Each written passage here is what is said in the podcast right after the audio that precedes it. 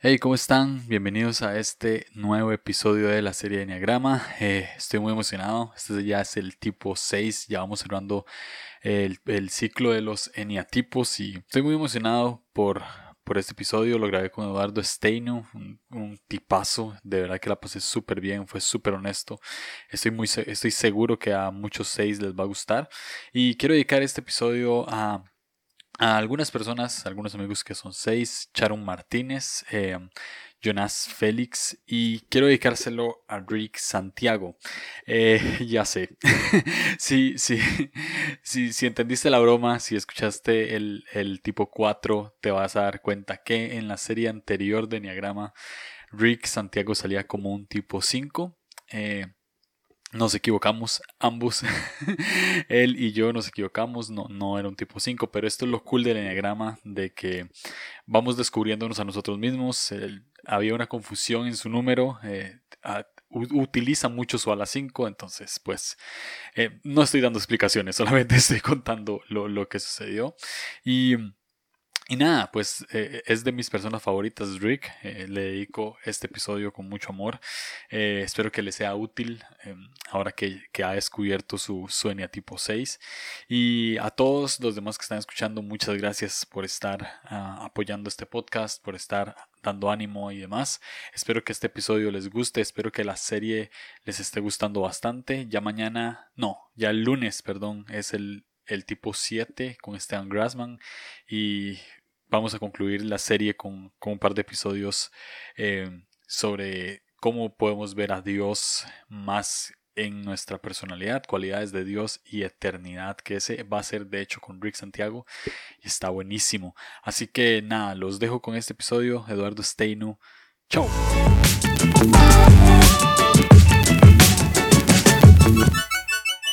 Bien, este, mi nombre es Eduardo Steinu. Se pronuncia Steinug pero nadie lo dice así, ni yo lo digo así. Este, tengo 28 años, casi 29, estoy casado con mi esposita Narda Magaña de hace dos años, que sinceramente creo que es la mejor diseñadora de México. y este, actualmente estoy viviendo en, en Mexicali, Baja California, eh, plantando la iglesia Horizonte Mexicali, junto ah, con el equipo de mi pastor eh, Jonathan Domingo. Y este, aquí estamos dándole duro desde hace un año y medio aproximadamente. Ha sido bueno. Ah, ok, buenísimo. ¿Y mucho calor en Mexicali? Pero es horrible.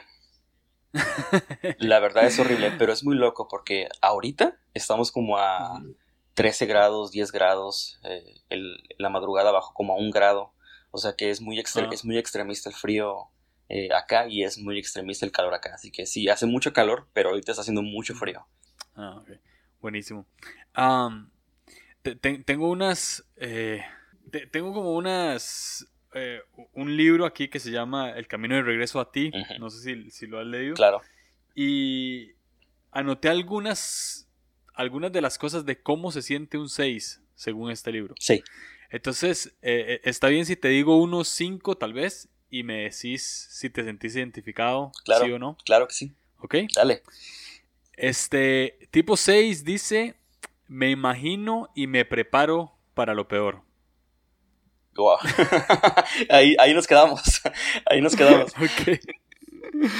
Viene otra. Eh, la mayoría de mis amigos no tienen tanta ansiedad como yo. Muy bueno. ok. estar seguro que tomé la decisión correcta es casi imposible. Mm. Ok. Me dicen que soy demasiado pesimista. Oh, snap. Ok. No confío en quienes me hacen demasiados cumplidos. Oh. A veces lo necesito, pero a veces son, son, es, es mucho. Más de tres ya son muchos. ok, últimos dos. Eh, ¿Me ayuda a tener las cosas en cierto orden? ¿Qué te diré? Sí. Sí. Ok. Ok.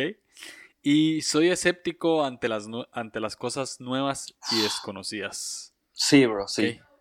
Sí. Totalmente. Es, eh, debería decir tipo Eduardo Stein 1.6.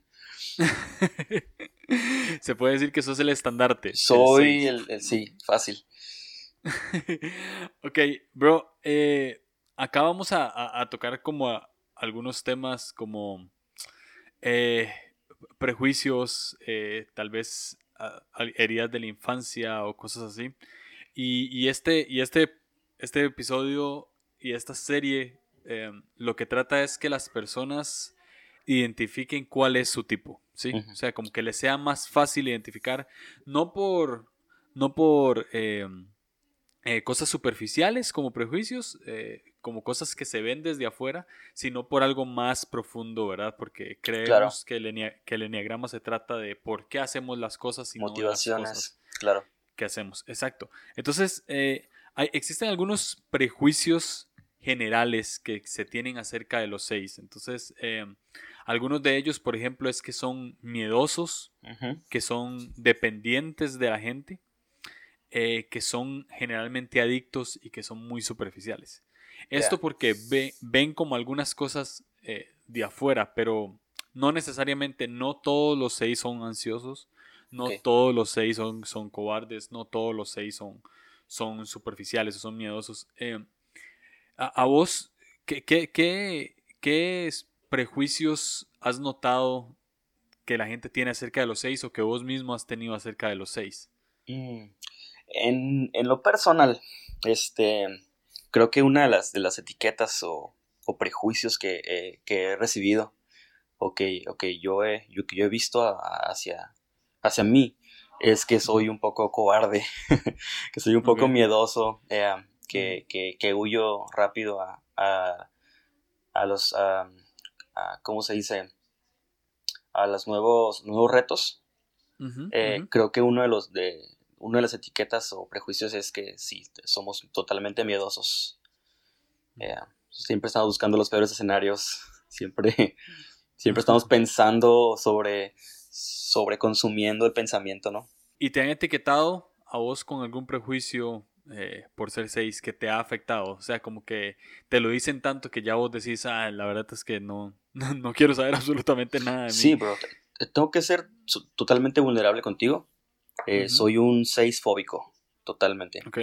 Entonces, eh, hace, hace dos años yo trabajaba eh, muy activamente en la iglesia. Se da la oportunidad de ir a plantar una iglesia de último momento, así de cinco minutos después de una junta salió el nombre Eduardo y, vámonos. Y como que el, el, reto tan grande, ¿no?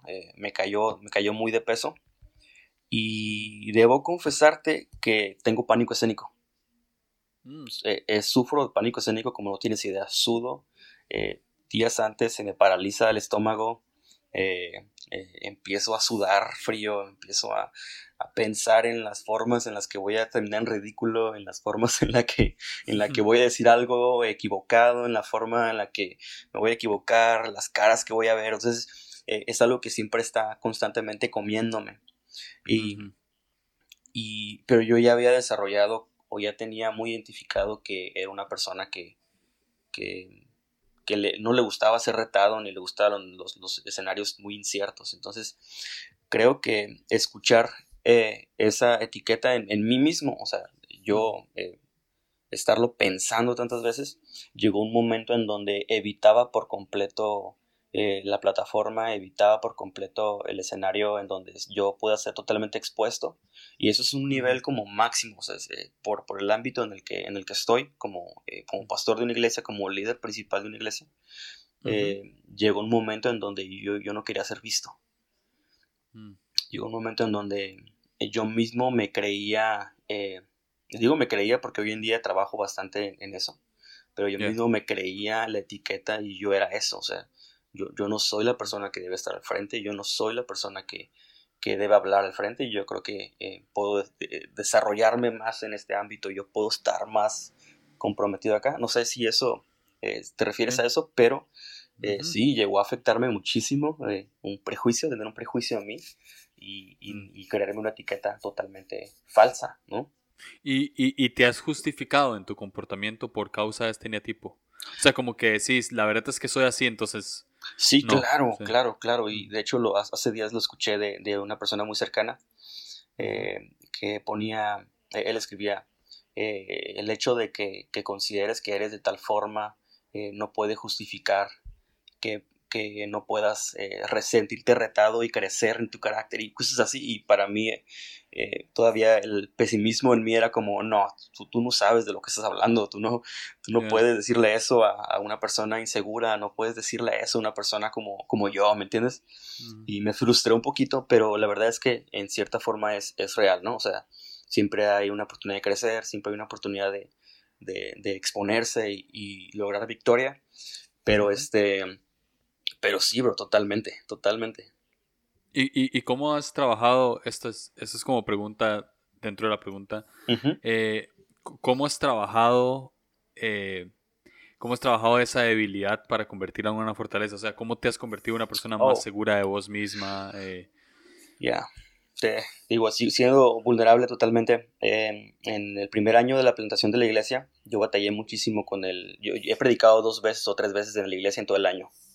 Mm. Este, cómo funciona el campus es que tenemos una videoconferencia y, y eso me ha ayudado bastante a, empezar a, justificar como que el hecho de que estoy atrapado aquí, llevármelo a otra área y ser más fuerte en otra área.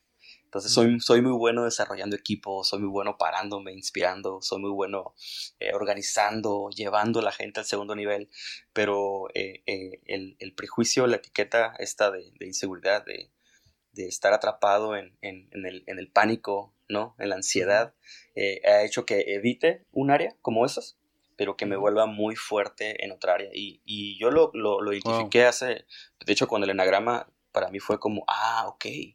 Entonces encontré una, una ruta de escape en donde me siento seguro de trabajar y ser efectivo y de crecer como persona y de crecer espiritualmente y no sentirme totalmente acabado. Y creo que tiene mucho que ver con la personalidad de un, de un 6, o sea, de, siempre buscar una solución a, tal cosa. Eh, ok, me siento atrapado aquí, pero me salgo de la caja y, busco eh, enfrentarme de, otro modo y con la misma fuerza. Es como el judo, eh, usar la fuerza enemiga para poder vencer, ¿no? Pero eh, sinceramente no he terminado con, con, o sea, el pánico escénico ha sido desde niño, desde, mm. desde eh, estar haciendo honores a la bandera y pasarme frente al micrófono y caer desmayado, pa, ¿qué le pasó? ¿Quién sabe, no? Pero, ah, sí, bro, eh, es eso. Wow. y ahora que tocabas el tema de niño, quería tocar un tema que es como la herida de la infancia. hay, una, hay una cuenta que eh, no patrocina este podcast, pero él me, me ayuda. O sea, eh, es un gran amigo, la persona que está detrás de, de Soy mi tipo y, y me deja pues utilizar eh, su, su, Instagram para, ¿verdad? Su, sus definiciones y demás para el podcast. Entonces, hace poco él sacó una serie que era la herida de la infancia y, y la herida del 6 decía o el mensaje infantil del 6 era, eres amado si estás seguro y te preparas para lo peor. Una frase, una frase que puede hacer referencia a esto es, dame la mano si no te vas a perder y te van a robar. Eh, dice que fueron criados en situaciones imprescindibles, sin un lugar seguro en el cual ir, vieron que no siempre se puede confiar en los adultos, así que respondieron con total obediencia o con total rebeldía. Eh, son temerosos, ansiosos, estaban cómodos con la rutina y ser uno más del grupo por seguridad y dudan de sí mismo y buscan coraje, coraje y consejos en otros. Em, y el deseo básico es encontrar pues seguridad y apoyo.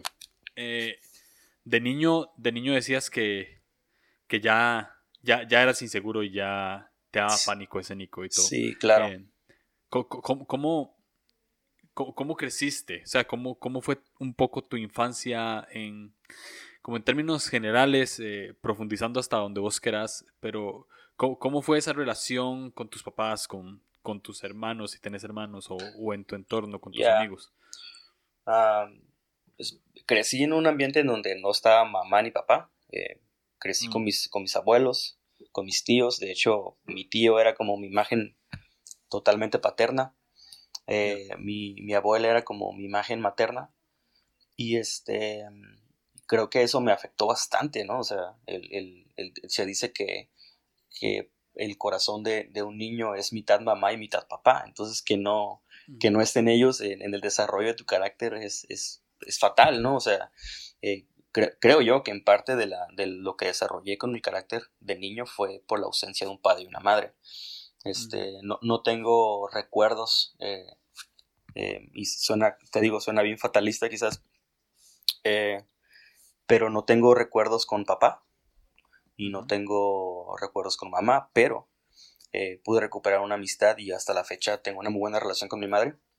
Este, de niño fue moverme demasiado de casa en casa por, una, por vivir un tiempo con los papás de, de, de, mi, de mi papá y luego correr a la casa de la abuela, la, mamá de mi mamá y, luchas eh, entre la familia, familia dividida y, se escucha bien, bien trágico, muy muy feo, pero ese es el, el, ambiente, es el escenario en donde, donde crecí, un ambiente en donde no, nunca tuve una estabilidad este, ni económica, ni, ni una estabilidad en un núcleo eh, familiar, ni, ni de estudios, o sea, fue, fui un, soy un sobreviviente realmente de, de, todo un ambiente tan, tan, tan destrozado del núcleo familiar. Hoy en día eh, no tengo rencores, hoy en día este, puedo, puedo orar, puedo pensar por mi papá y, desearle el bien y, decir no me falta nada, pero eh, pagué el precio en, en, la adolescencia, o sea,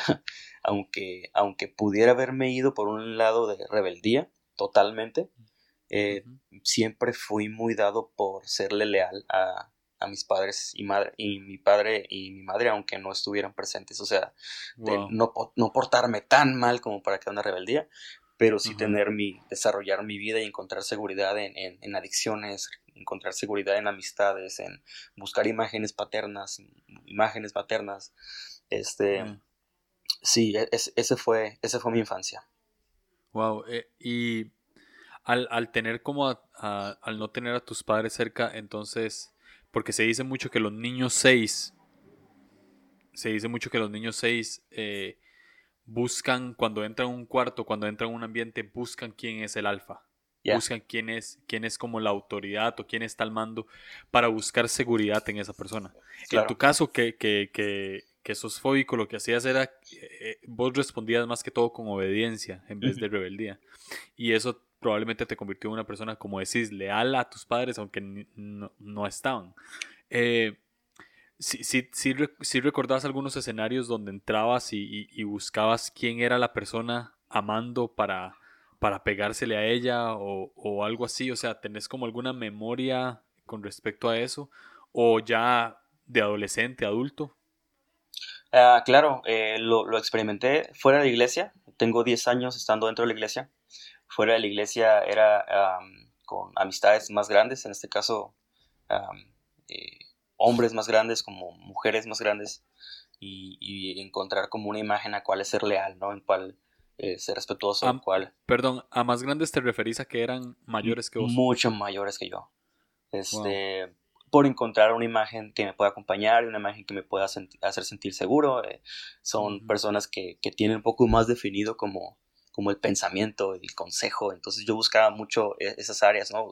Inclusive personas de mi misma edad, como con una estabilidad emocional un poquito más, más arriba, en donde yo pudiera acercarme y aprender de ellos. Eh, eh, siempre fui muy dado a ser analítico, a, no me quedé como en una niñez, ¿no? Sino me fui a un lado más maduro, insano e insano, en donde yo pudiera rodearme de personas que, que puedan dejarme algo a mí, ¿no? Y eso eh, antes de la iglesia. Dentro de la iglesia, desde el día uno, yo decidí eh, servir y, ser una rata de la iglesia, como dicen por ahí, en donde podían amanecer y abrir las ventanas y verme a mí barriendo el patio y acercarme a los pastores, acercarme con los líderes, tratar de ir más allá, no quedarme en, un solo lugar y, y siempre buscando responsabilidades, pero me costó bastante. O sea, Ah, también para añadir eso, eh, trabajo desde los 15 años, 16 años y, y una forma en la que yo encontraba como una estabilidad o seguridad, me di cuenta en que yo tenía como, como objetivo a cualquier lugar al que yo llegara, eh, tratar de, de lograr el, la posición más alta, ¿no? O sea, eh, posicionarme con, con, por medio de, de responsabilidad, ¿no? De, de, lealtad, de las reglas, de estar pegado al liderazgo, de, estar eh, eh, todo eso, la autoridad la tuve muy marcada siempre. Y lo digo en broma, pero a ver si lo digo a mi esposa, bromeando. Yo soy capaz de tener ese trabajo, y soy capaz de, tener, de ser un presidente. Cosas de ese tipo, no sé cómo decirlo, pero es broma, obviamente, pero este, eh, siempre he tenido esa mentalidad, ¿no? Puedo llegar y, y puedo posicionarme igual que él. Son, son reflejos de, de buscar seguridad y, tratar de estar emocionalmente, tratar de, sí, estar emocionalmente estable para poder sentirme, sentirme bien. Ya, algo que, que, ahora eh, leí acerca de los niños 6 es que les costaba mucho de niños ser líderes. Algunos sí lo lograban, pero muy pocos. Y les costaba como mucho eh, por, el, por el hecho de que sí podían mantener un grupo unido, sí podían eh, como tener buenos amigos, pero ser la persona que guiaba a los amigos es lo que les, costaba. Y ahora que estabas hablando de, tu rol en la iglesia, en la que decías, no, no puedo, me cuesta mucho pararme en plataforma, me cuesta mucho hablar en plataforma, pero sí backstage sí puedo hacerlo. Uh, o sea, atrás puedo hacerlo, atrás sí puedo tener la gente unida, atrás. Creo que se debe mucho a, a, la infancia. Um, eh, sí, nunca fuiste el líder en la infancia, de nada. O sea, no, nada. sí, jugué, jugué fútbol y, y fui el, el, mejor del grupo. fui el que más movía, el que más este, decía vamos y pero no, no como tal un, liderazgo que sostenía por completo todo, ¿me entiendes? Solo, solo buscaba, buscaba eso y ya, pero en cuestión a, relaciones, eh, tengo, una, tengo una experiencia en donde eh, tengo un primo que desde el kinder, de primaria y secundaria estuvimos juntos. Eh, pero a mí me costaba mucho sentirme seguro, de, ser, de ser una persona importante en el grupo.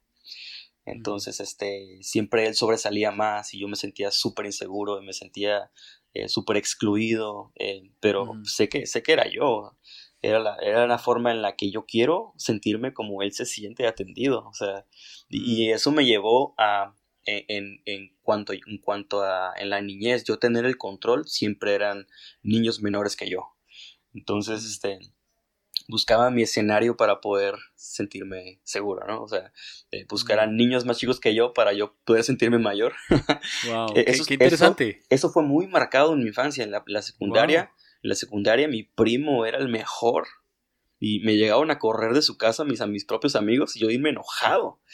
Y este, y yo eh, en la tres calles arriba de la casa de mi primo yo tenía mi, grupo de personas que eran como cinco años menor que yo. Íbamos a jugar fútbol y, y, mm. pues obviamente era el mejor, ¿no? Eh, eso quería llegar hace ratito.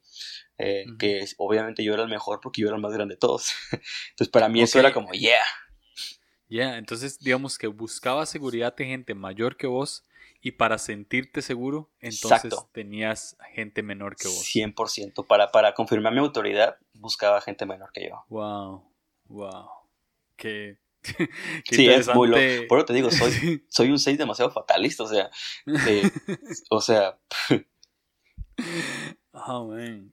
Qué, qué, bueno esto, o sea, es, me encanta porque se atan como cabos y creo que mucha gente le, le puede estar ayudando ya pensando en su, en su infancia, claro. determinar tal vez, ah, ok, tal vez sí puedo ser un 6 por esto, esto, esto, esto. Eh, creciendo, ¿cómo fuiste mejorando tu, tu, tu, seguridad en el sentido de que ya no necesitas, sea, sos consciente que no necesitas gente menor para poder ser, o, o, menor a, vos, a, que vos consideras menor, entre comillas, eh, para poder ser líder? O sea, ¿cómo, así, cómo, has empezado a desarrollar tu liderazgo más que todo en esta etapa en la que estás y conociendo ahora Enneagrama y demás? Claro. tengo bien consciente de que Dios restauró mi, identidad 100%. Que Dios hizo, hizo, me rescató 100% y me dio, me dio carácter y, y eh, rellenó eh, ese, esa, esa ausencia de padre y madre con, su presencia en, mi vida. Eso es, es, un eje central de mi vida. Este, me ayudó a ser más responsable.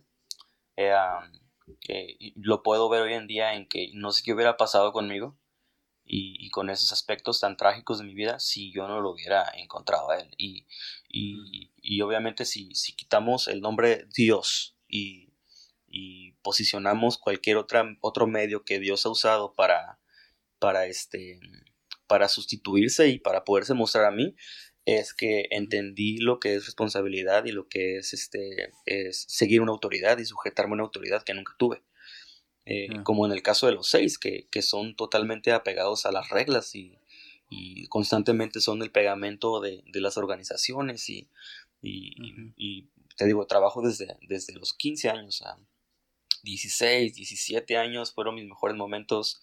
Eh, los 20 fue cuando conocí a, mi novia, mi actual esposa, y yo empecé a, a, a, desarrollar esta lealtad también con ella y, y de, una forma también un poco trágica, ¿no? Equivocándome y todo, pero eh, empecé a, a, identificar que puedo recuperar eh, mucho tiempo perdido y recuperar una, una, infancia totalmente destrozada a, a, una en donde yo tengo la oportunidad de ser mejor persona, ¿no? Yo puedo demostrar que puedo ser mejor, yo puedo demostrar que no, que no soy esa persona destrozada, ¿no?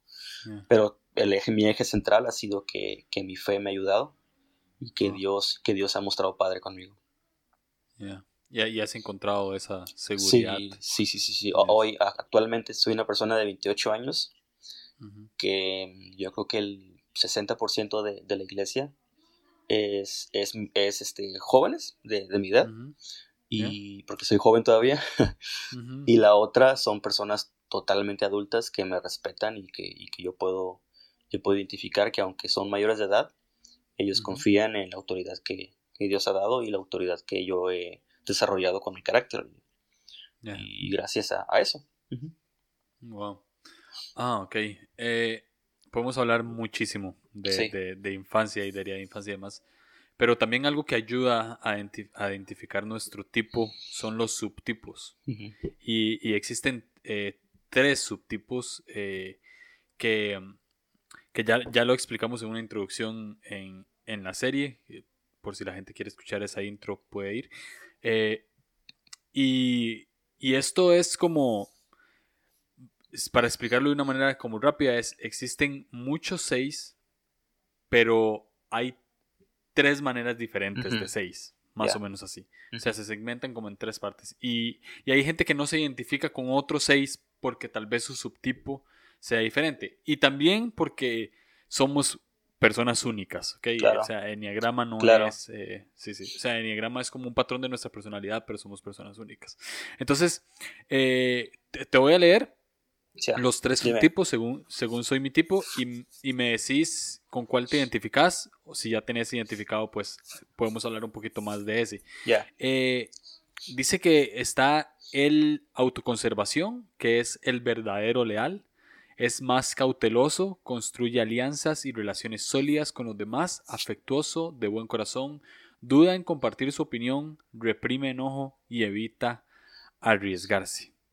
Okay, dice que para sentirse seguro construye alianzas, relaciones sólidas, Son, sinceramente afectuosos y demás, y de buen corazón. Ese sería el autoconservación. Luego pasamos al que es el, el íntimo o el sexual, el uno a uno. Dice que es el guerrero, es audaz, asertivo, casi intimidante, es contrafóbico, su mejor defensa es una buena ofensiva, parece rebelde y temerario, le cuesta conectarse con sus dudas y vulnerabilidad, tiende a ser audaz, eh, asertivo, dice que suele confundirse con un 8 por, por, la manera en la que puede intimidar y por no mostrar tanto sus sentimientos de vulnerabilidad. Y por último está el guardián, que es eh, el, social, que dice que se conecta con los ideales sociales trabajando por, por una causa, altamente racionales y obedientes, trabajan para alentar el cumplimiento de las normas colectivas, se conecta, bueno, sí, con ideales sociales, trabajando por causas, defiende a los débiles, eh, tiende a ser un poco más blanco y negro y puede parecer inclusive como un, uno, porque se, se, enfoca mucho en justicia social y, cosas así. Eh, ¿Con cuál de.? Se dice que podemos tener los tres subtipos, nada más que uno más relacion, más. Eh, es como las alas, ¿no? Es como una más desarrollada que otra. Eh, ¿Con cuál de los tres subtipos te identificas más? Oye, repíteme el, el, solo el nombre del segundo. El segundo es el guerrero, que es el contrafóbico. Sí, ah, no, bueno, no, no me considero contrafóbico, de hecho soy marcadamente, totalmente fóbico, pero creo que hay etapas o hay momentos o hay escenarios en, en, donde, en donde sí, como, como te explicaba hace rato, en donde yo me veo atrapado, pero no me quedo atrapado, eh, busco el escenario en donde yo puedo eh, salir ¿no? de este escenario y volver a otro. Pero creo que soy un poco más a esa persona que busca eh, como relaciones. Eh, creo que hay uno, hay uno de los, de los subtipos que no los tengo totalmente como memorizados. Hay uno que dice que, construye alianzas, sí, construye alianzas, sí, sí, sí, eh, creo que soy ese. Ajá, el autoconservación. Lo que se dice de los, de los subtipos es el, el, autoconservación, por ejemplo, ese es mi subtipo también, dentro del 9 es el mío. El autoconservación es como el que nota el ambiente. Sí. Se, ve más, eh, como que cuando entra a un lugar busca más eh, las cosas que lo hagan sentir, eh, en tu caso, seguro de manera física. O sea, cómo está el ambiente. el sexual es algo como más íntimo, como más uno a uno. Y el social es más bien cómo está, cómo hacen los demás para estar seguros. Entonces es una manera más fácil de identificarlo. Creo que si, si, si, si, sos autoconservación, entonces te enfocas un poco más en tu seguridad para impulsar a, los demás. Claro, sí, sí. Buenísimo. Perfecto. Entonces, sí, ese, e, ese es el único 6 que no se confunde con otro eneatipo del diagrama. O sea, el, otro, el, guardián o el, o el, social se confunde más con el 1 y el, y el contrafóbico, que es el íntimo, se confunde un poco más eh, con el 8, pero sí, definitivamente esos 6 sí. marcados. Sí, no, no, sí, definitivamente. Y, y, creo que el, el guardián es, es, el primero. No, el este, primero se llama ah, El verdadero leal. El verdadero leal, sí, sí, sí. sí. Creo que, creo que hay, hay, aspectos también en donde me, por decir, eh, al principio yo pensaba que eran uno, 100%. Eh, solamente así checar el 1 y de repente checar el 6 y decir, no, yo me, identifico 100% con el 1 y por ahí leí que, que el, el, el 6 y el 1 son como uno de los, de los tipos más, perdón, los tipos más confundidos, o sea, este, y al principio yo decía, soy un 1, soy un 1, pero cuando empecé a profundizar en las motivaciones de seguridad y de, de, inseguridad de un 6, dije, no, soy un, soy un 6, 6, 6, soy un 6 100%. y este, pero sí. Wow. Buenísimo. Eh, ahora, eh, para ir ya eh, finalizando y aterrizando, tengo unas preguntas que llegaron a mi Instagram. Va. Que hizo la gente para un 6. Oh, wow. Y seleccioné tres. Ajá. y vamos a ver, te las voy a hacer y vos las respondes. Total, dice un 6 con cargo de autoridad, sea papá o mamá o pastor o pastora puede ser muy aprensivo por todo lo que a sus hijos les pueda pasar. Wow. Estoy en una etapa, eh, estoy en, el, primer mes de este año, en donde han sucedido un chorro, muchas cosas eh, dentro de la iglesia. Justamente hablaba hace días con, Jonathan, mi pastor, y, el domingo pasado hablaba con, con Juan Domingo. Quiero ser totalmente vulnerable Espero que no enfade con mi vulnerabilidad. Soy un 6, necesito expresarme. Ah, y les decía, me siento desgastado emocional porque en mi círculo eh, íntimo de equipo de personas han sucedido tantas cosas que me siento, y esa es la palabra, me siento totalmente aprensivo, soy como una esponja de, de emociones con las personas con, con, las que he logrado la conexión profunda de un equipo o de amistad. Entonces llega, un, llega un momento en donde eh, ya no tengo nada para mí, ya no cabe nada para mí y, llego a mi casa y, y empiezo a, desintegrarme o empiezo a, usar mi ala 6 en donde, en donde ya no quiero saber nada de nadie, quiero encerrarme, dormir, quiero ver una película no quiero saber nada de, de, un equipo de trabajo, no quiero saber nada de nadie. ¿Tú, a las 5? Sí. Todas las cinco, te refieres a todas las cinco. Sí, sí, ajá, perdón, mi a las cinco totalmente desgastado. Y, y obviamente la, en mi, mi, inseguridad y mi desintegración también es, es, es expresar eh, esto, ¿no? Que ahora importo un poquito más yo. Pero sí, bro, en, en cuestión a carga, eh, en este caso de mi autoridad, como, como un padre, eh, así me siento, ¿no? O sea, mi gente más cercana me puede drenar por completo y puedo ser una, una, una esponja de, de emociones, ¿no? En donde me, me, clavo demasiado en su situación, en donde trato de buscar una solución para ellos, en donde lo, lo leal sale, eh, me sale por los poros y, trato de, de, estar con ellos y, y preocuparme y, ah, y, pensar en las posibilidades y, y, sí, totalmente apreciado. Jonathan me lo dijo eh, en el buen sentido, digo esto, eh, tu problema es que amas mucho a tu gente. obviamente el el problema es como el factor, ¿no? este, Porque pues no es un problema, nadie le hace, le hace daño mucho amor. Pero eh, me, dijo eso, este, necesitas eh, tomar en cuenta de que no, vas a poder solucionar los problemas de todos y, mm. que, y que son problemas que, que, eh, cada persona tiene en su vida y que debes aprender a soltarlos y, y, y ayudar lo más que puedas, pero ayudarte a ti también, descansar y, no, no estar sobreexaminando eh, todo. Y, y, sí, en un cargo de, de, autoridad, eh, eh, ser, ser aprensivo es algo que, que, me ha afectado bastante. Wow. Wow. esta también le preguntaron, ¿cuál es tu peor miedo? pues ya lo dejé bien claro. Este, creo que uno de mis miedos es, es el uno en donde eh, en donde sentirme expuesto por equivocarme, por mm. eh, ver que alguien vea que no soy capaz. Y, en, tema más resumido o reducido es el pánico, pánico escénico. Es algo con lo que sufro bastante. O sea, tú, no, tú no sabes, pero cuando me, mandaste la, la, la, invitación a grabar, que fue hace como dos semanas atrás, yo ya estaba, yo ya estaba pensando, pero ¿yo qué le voy a aportar a él? O sea, o sea, yo con Julio Navarro de La Niña Curva, o sea, tu, tu, podcast es algo que consumo bastante y con lo que he aprendido, yo dije, yo, ahí hablando sobre enneagrama, yo no sé nada, ¿me entiendes? y, y, me sudaban las manos y, y, después llega un momento donde, hey, no, no, no pasa nada, este, tienes mucho que dar, Eduardo, eh, venga, y aquí estoy, y tratando de, sacar mi ala 7 súper optimista, y, mm. mi, humor, y, así, me, así me cubro un poquito la inseguridad. Eh, este, pero sí, eh, ya. es uno de mis miedos, ¿no? Sentirme expuesto por, eh, por no valorar lo que tengo en lo personal y, mostrarle a la gente que no soy capaz. ¿No? De lo que no soy capaz.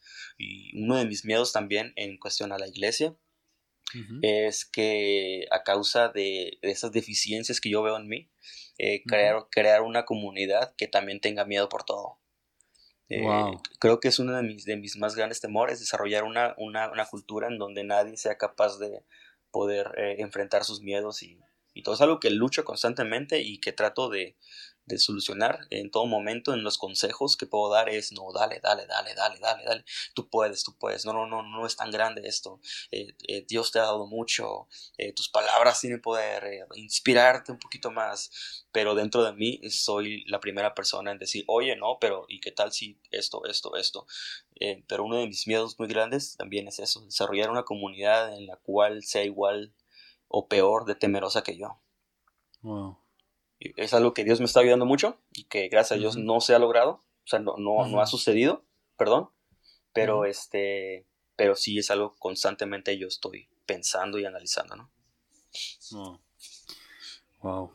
Eh, antes de pasar a la otra pregunta, eh, eh, debo decirte que sí aportas demasiado a, esto. O sea, creo que hay mucha gente que, que definitivamente se está sintiendo identificada, pero, pero más que todo lo que me gusta es la vulnerabilidad con la cual eh, lo, estás, lo estás hablando, porque está siendo totalmente transparente y, es algo que, que de qué me sirve aparentar algo, me explico, y vos no lo haces. Claro. Entonces, eh, definitivamente sí estás aportando mucho y... Gracias. Eh, y yo, por supuesto que jamás dudé. Gracias, gracias. E, esta, esta pregunta es muy buena, creo que has respondido como a lo largo, pero vamos a ver si la puedes responder como de una manera eh, para esta persona, no sé, que, que, la pregunta dice, ¿tu percepción de Dios se vio afectada por tu, por tu eniatipo? Tu, ah, ¿Cómo, ve, como viste? Sí, o sea, creo que lo que la, la persona trata de dar a entender es si la manera en la que vi, en la que ves o veías a Dios. Oh, ya, ya. o sea, para bien o para, para, para, bien, claro, obviamente, ¿no? Eh, sí. Ah, sí, bastante, bro. O sea, eh, darme cuenta de que, de que me hace falta tanto una, una imagen paterna, eh, mm. de ver mi infancia de, en, esa, en ese lado de, carácter de un hombre eh, y conocer, eh, conocer sobre el enagrama. Y, obviamente primero conocí a Dios y después todo esto del enagrama, pero darme cuenta de, de, mis inseguridades y, y la raíz de, quizás el problema de muchas motivaciones es que pude, pude poder disfrutar a, eh, hoy puedo disfrutar a Dios como un padre. Este, eh, el hecho de que, la Biblia diga, eh, honra a tu padre y a tu madre, yo, ¿cuáles? ¿No? O sea, y, encontrar en Dios una paternidad para mí es, es como poder restaurar una imagen paterna, no solamente para la generación que, que me dio la vida a mí, eh, sino para mis para las futuras generaciones que yo voy a voy a engendrar no y, claro hoy en día también bastante eh, lucho bastante con no tener un pastorado paternalista mm. sino ser uno en donde el, el, la persona que está conmigo puede crecer puede tomar decisiones puede sentirse seguro y no ser yo la última palabra sino sino ser ese engrane que le puede ayudar al movimiento no este pero claro afectó afectó bastante eh, y para bien eh, el conocer a Dios y conocer mis motivaciones. Wow. Eh, bueno, ya, ya vamos terminando. ¿cómo, ¿Cómo te has empezado a dar gracia como seis? Con tus propios, con tus errores, con tus inseguridades, con tu desintegración, con todo. ¿Cómo te has, porque ahora hablabas acerca de como que te, te terapiabas un poco, ¿verdad? Te empezabas a, a decir cosas para creerte que, que sí. ¿Cómo te has, cómo te has dado gracia? Puedo, puedo de, eh, decir abiertamente que, que en, en, en, cuestión a el rol que tengo, eh, he sentido mucha satisfacción y me he dado gracia en decir que eh, puedo ser la persona más comprometida dentro del plan. que puedo ser la persona más puntual, insanamente puntual, que puedo ser una persona cautelosa en cuestión a planes, en cuestión a organización, que que le puedo servir a quien sea en su equipo. Mm, y, eso es algo que es como un estandarte mío. O sea, yo eh, creo que se puede lograr mucho con, disponibilidad. Y, lo puedo decir abiertamente, creo que soy una de las personas más comprometidas en, mi círculo. Y, eh, y, me he dado gracia con eso.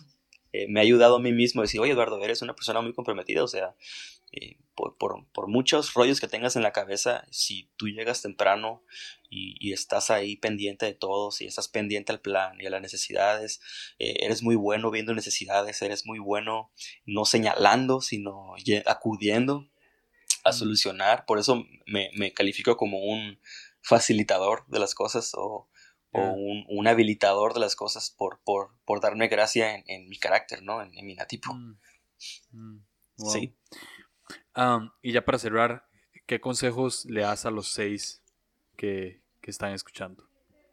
Ya, eh, en, mi, en mi caso, em, un consejo que yo le podría dar a un 6 es que está bien, eh, hay cosas que abruman, está bien, hay cosas que te van a frenar, está bien, hay situaciones con las cuales no vas a poder, mm. pero tienes que buscar la forma en, en no sentirte estancado, tienes que buscar la forma en no en, de no sentirte inútil o sentirte inmóvil.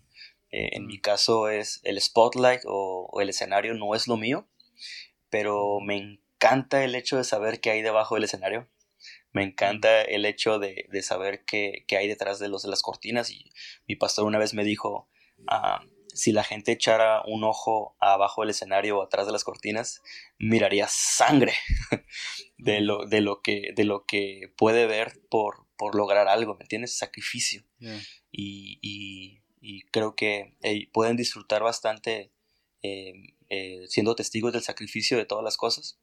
Y, y sería bueno como que checaran, ok, esto me está frenando, pero debo buscar la forma en ser funcional. Eh, eso me, ha impulsado muchísimo a mí a, no sentirme atrapado en, ¿sabes qué? Es que no puedo porque esto. ¿Sabes qué? Es que no puedo por esto y las miles de posibilidades y los miles de diálogos que he hecho en el baño para una sola situación, la mitad buena, la mitad negativa.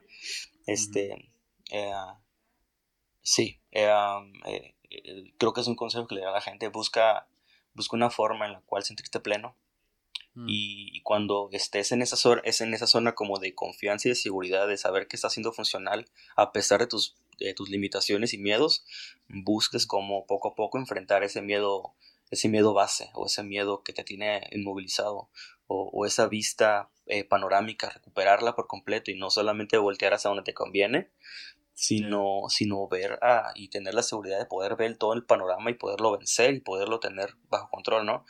Es un camino largo, entiendo, y, y, me ha costado. Actualmente, aunque tengo un pánico escénico, me he, parado al frente y he participado y, puedo gritar y puedo decirlo y puedo ministrar y puedo inspirar a la gente.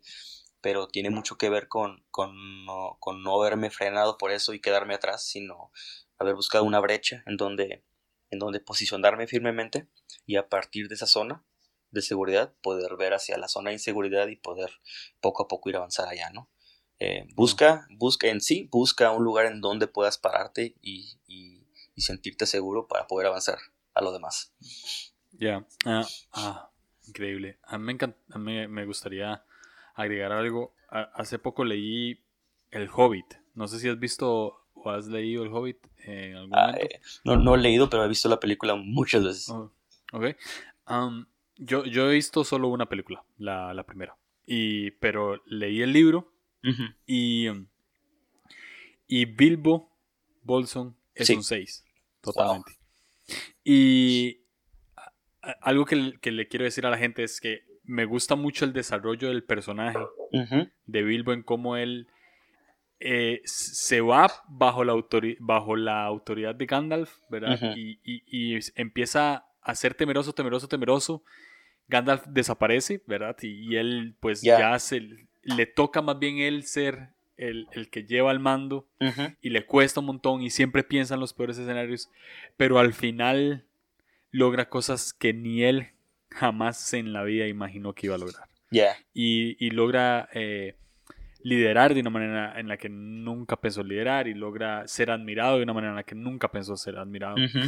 y, y, todo simplemente porque decidió enfrentar sus miedos, enfrentar su, debilidad y cambiar todo lo malo en algo bueno. Entonces, algo que me gustaría decirle a los seis, eh, añadiendo todo lo que vos dijiste que es, que es excelente, es animate a, darle a lo que más le temes. Claro. A lo que más le tenés miedo, animate a darle que eh, estoy seguro de que te vas a sorprender de lo que sos capaz. Entonces es algo que, le digo a todos los seis. Y, y nada, eh, eh, creo que aquí es donde eh, terminamos. terminamos esta, entrevista. Me encantó. Te doy muchísimas, muchísimas gracias, por, estar acá, por aceptar, por sacar el tiempo y todo. De verdad que muchas, muchas, muchas gracias fue increíble, pero fue, fue abrumador al principio. pero es, es, algo que es algo que admiro mucho de, tu contenido y, me encanta eh, lo que estás haciendo y el, espacio que estás abriendo para, para que yo pueda ser vulnerable, para que la gente pueda escuchar vulnerabilidad y, y sigue así. Muchísimas gracias. Es un honor por estar aquí y haberte aportado algo y, pues espero no sea la última vez. Espero podamos tener pláticas de, otro, de, otro tipo. Y ánimo, bro. Muchas gracias. Excelente, man. Pura vida. Pura vida.